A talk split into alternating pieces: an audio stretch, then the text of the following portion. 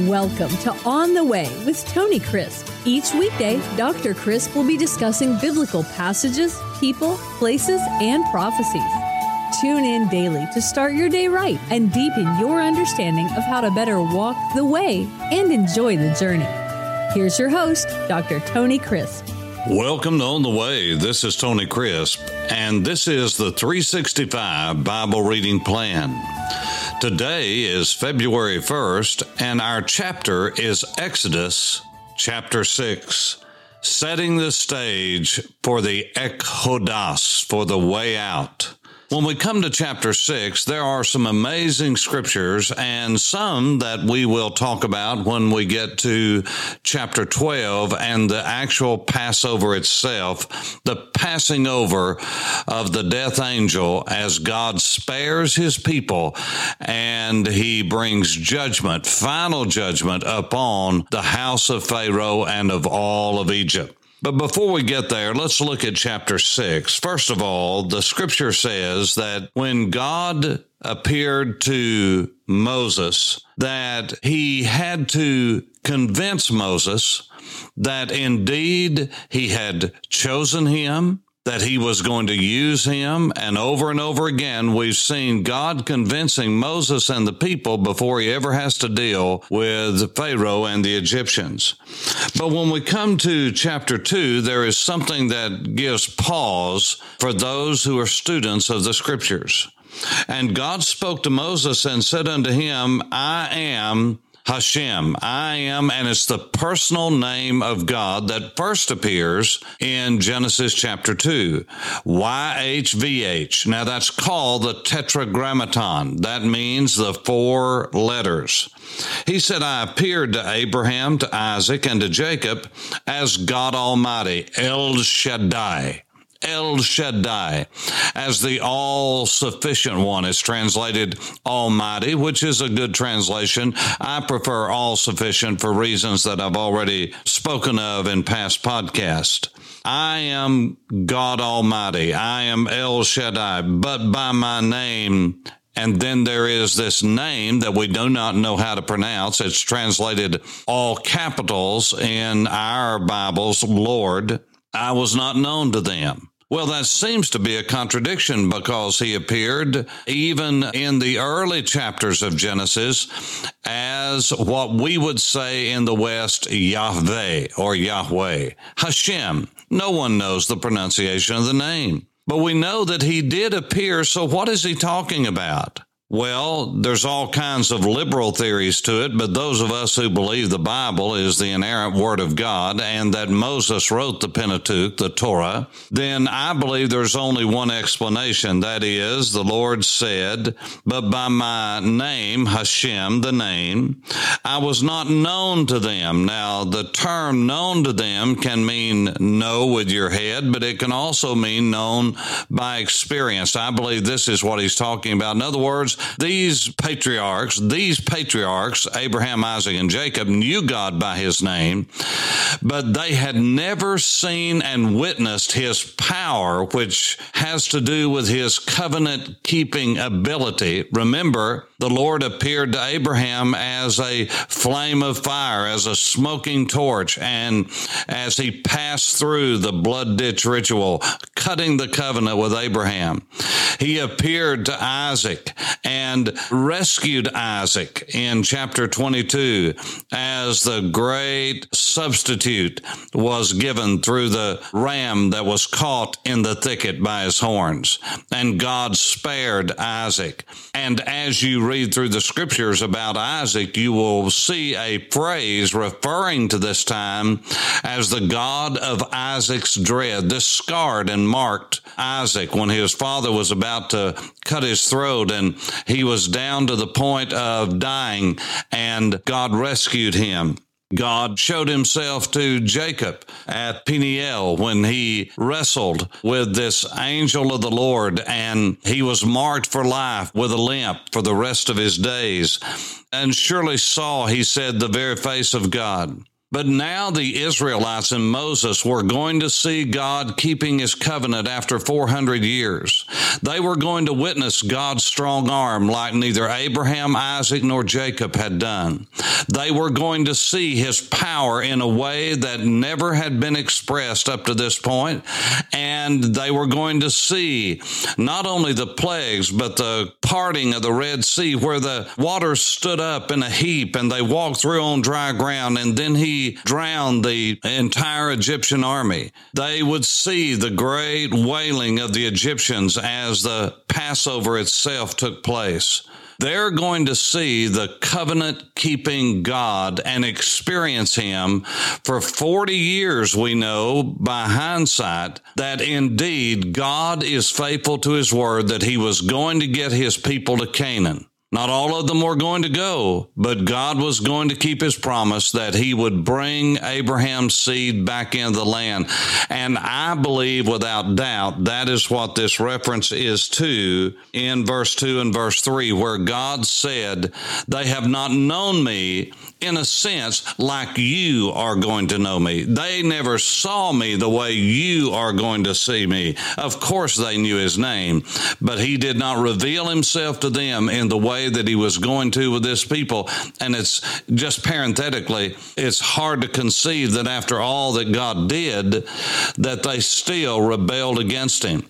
But that's no harder to believe with all the revelation we have in the very written word of God, which includes the new covenant, the testimony of Jesus rising from the dead after living a perfect life, dying as our substitute, paying the sin debt, and yet we doubt God and we have more light than they had. That's right. We have more light because when Jesus rose from the dead, died to pay the penalty for all men's sins, then the Bible says God declared him to be the Son of God by raising him from the dead, Romans chapter 1 and verse 4 all to say we have greater light than they have. We've experienced more of God than they did. Yet we, in all of our light, doubt just as they did, complain just as they did. When God doesn't come through just when we think He should, we start in the complaining and griping and murmuring. How we murmur against our leadership, how we murmur against those who are in our company, on and on. I think I need to move on. Verse 4 I have also established my covenant with them. That is, this is a continuation of chapter 3 when God's going to establish a covenant with them that is going to be something that will be in all of Judaism and all of Abraham's seed for the rest of their days to give them the land of Canaan, the land of their pilgrimage in which they were strangers. And I have also heard the groanings of the the children of Israel, whom the Egyptians kept in bondage, and I have remembered my covenant. It always comes back to God making a covenant, and God's going to keep the covenant. Remember, Abraham couldn't even walk through the blood ditch to help cut the covenant. God said, Not only will I keep my end, I'll keep your end. And he did. And he's doing it. And he is showing his faithfulness by this very statement and what he's going to do.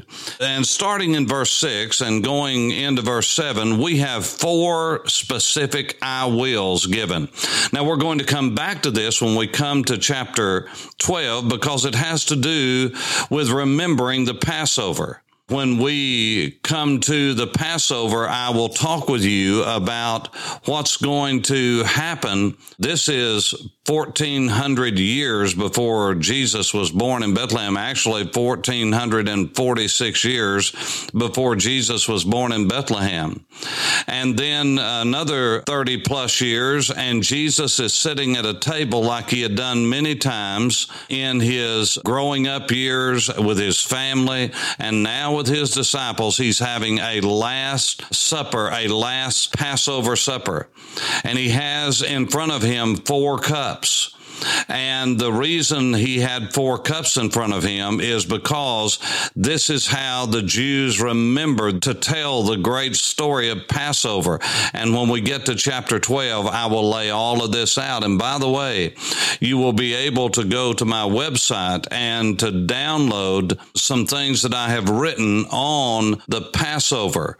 And uh, every year I try to have a Passover in a convention center or a conference center somewhere just to teach pastors and lay people and to have a great Passover meal together to show you what the Lord Jesus did, what Jews have been doing now for over 3,000 years to remember what God did on that sacred night that we're going to read about in chapter 12. And so there are four I wills. God said, I will bring you out from under the burdens of the Egyptians. He said, I will rescue you. That is, He will bring them out by rescuing them. I will redeem you with an outstretched arm and with great judgments. I will take you as my people. I will be your God. Then you shall know that I am the Lord your God who brings you up out from under the burdens of the Egyptians, and I will bring you into the land which I swore to give to Abraham, Isaac, and Jacob. And I will give it to you as a heritage. I am Hashem. I am the Lord. So Moses spoke this to the children of Israel, but they did not heed Moses because of anguish of spirit and cruel bondage. Now think about it all of this good news that God said, I am faithfully going to do for you. And they couldn't even enjoy it. Why? Because they were just in bondage. They were having to go find straw now because of what Moses had done. God wasn't doing them a favor. He was not giving them relief in the way that they wanted it at the time that they wanted it. And they were so caught up in that that they could not see what God was doing. And again, we marvel and say, why couldn't they just trust God? Well, my question is, why can't we? And the Lord spoke to Moses and said, Go in, tell Pharaoh, king of Egypt, to let the children of Israel go out of this land. And Moses spoke before the Lord, saying, The children of Israel have not heeded me. How then shall Pharaoh heed me? For I am of uncircumcised lips. And so here's Moses again complaining to God and said, Look, your own people don't even believe me. How is Pharaoh going to pay attention to me? And then the Lord spoke to Moses and Aaron and gave them a command for the children of Israel and for Pharaoh, the king of Egypt, to bring the children out of the land of Egypt. Now, God just kept on going back and saying, Moses, you're going to have to trust me. Moses, you're going to have to trust me. God was leading Moses along. He was leading the children of Israel. You see, God in his great mercy does this. Think about it. How has God led these people? Moses is having to learn himself. You see, this is why over and over and over again I have said to pastors, you cannot just get up and preach something and prepare to preach something your spirituality and your church's spirituality are incumbent upon you to walk with God because you cannot really preach with passion something you're not living out yourself because in the back of your heart and mind you're going to say I'm a hypocrite. I'm not even believing this myself. Moses had trouble doing this with passion because he really didn't believe it himself. And he was talking directly with God. Well, what do you think we're doing when we're reading the words of God, the Bible? God is speaking directly to us. It's the very words of God. This is why it's so important that we do this in a habitual fashion. I know some of you get behind, but come on, we've got to do this every day. This is why it's so important. We need bread every day, or we're fasting from the Word of God. You need to eat every day. If you don't eat, you call it fasting. Well, you're going to fast from the Word of God. It's more essential to you than food. It is life, not just here and now. It is life eternal. It is what gives us hope and assurance and a reason to live, a reason to get up of a morning. God is waiting. He's got, He has an appointment with us. And so this is exactly the kind of thing that we need to be reading. Why? As I shared with you in an earlier podcast, the things that were written before, the things that we're reading right now, were not just for them. The Apostle Paul said it was written for our admonition that we might have hope, assurance that God is who He said He was. Why? Because He's been faithful. Sometimes people will say to me, well, you know, you make a lot about this idea of the covenant God made with Abraham. Listen to me. If God was unfaithful to Abraham, how do we know He wouldn't be unfaithful to us? If God was unfaithful to Abraham, then He would be unfaithful to us. But God has been faithful. Even when Abraham was unfaithful, God was faithful, and he is today. And if God has cast his people off because they did not believe and were not faithful to him and disobeyed him, is that what God's going to do to us when we disobey him? If that's the case, then you and I are in deep, deep trouble. This is the way you and I are. We are all the time consistently, constantly. I hate to break it to you, but sin is not just doing something wrong. It's not doing what you should do. It's not thinking what you should think. It's not saying what you should say when you should have said it. Because you see, for those of us who know to do something, to know to do something and not do it, to him it is sin. That's what James, the Lord's half brother, said. All I'm saying is these things are for us. Grab hold of them and ask God as we go through these plagues and all of the things that He's going to take the children of Israel through in the book of Exodus that we're going to read about. Let's look and learn. Let's listen and learn and learn to obey. Because you see, this is why God has given these words to us to help us as we walk on the way. This is Tony Crisp. Thanks for listening to On the Way with Tony Crisp. Tune in every weekday for information on biblical passages, people, places, and prophecies. Fridays are for your questions. Email your questions to questions at tonycrisp.org, then just listen for your question to be answered on Friday's podcast. That's questions at tonycrisp.org. Thanks for listening and have a blessed day on the way.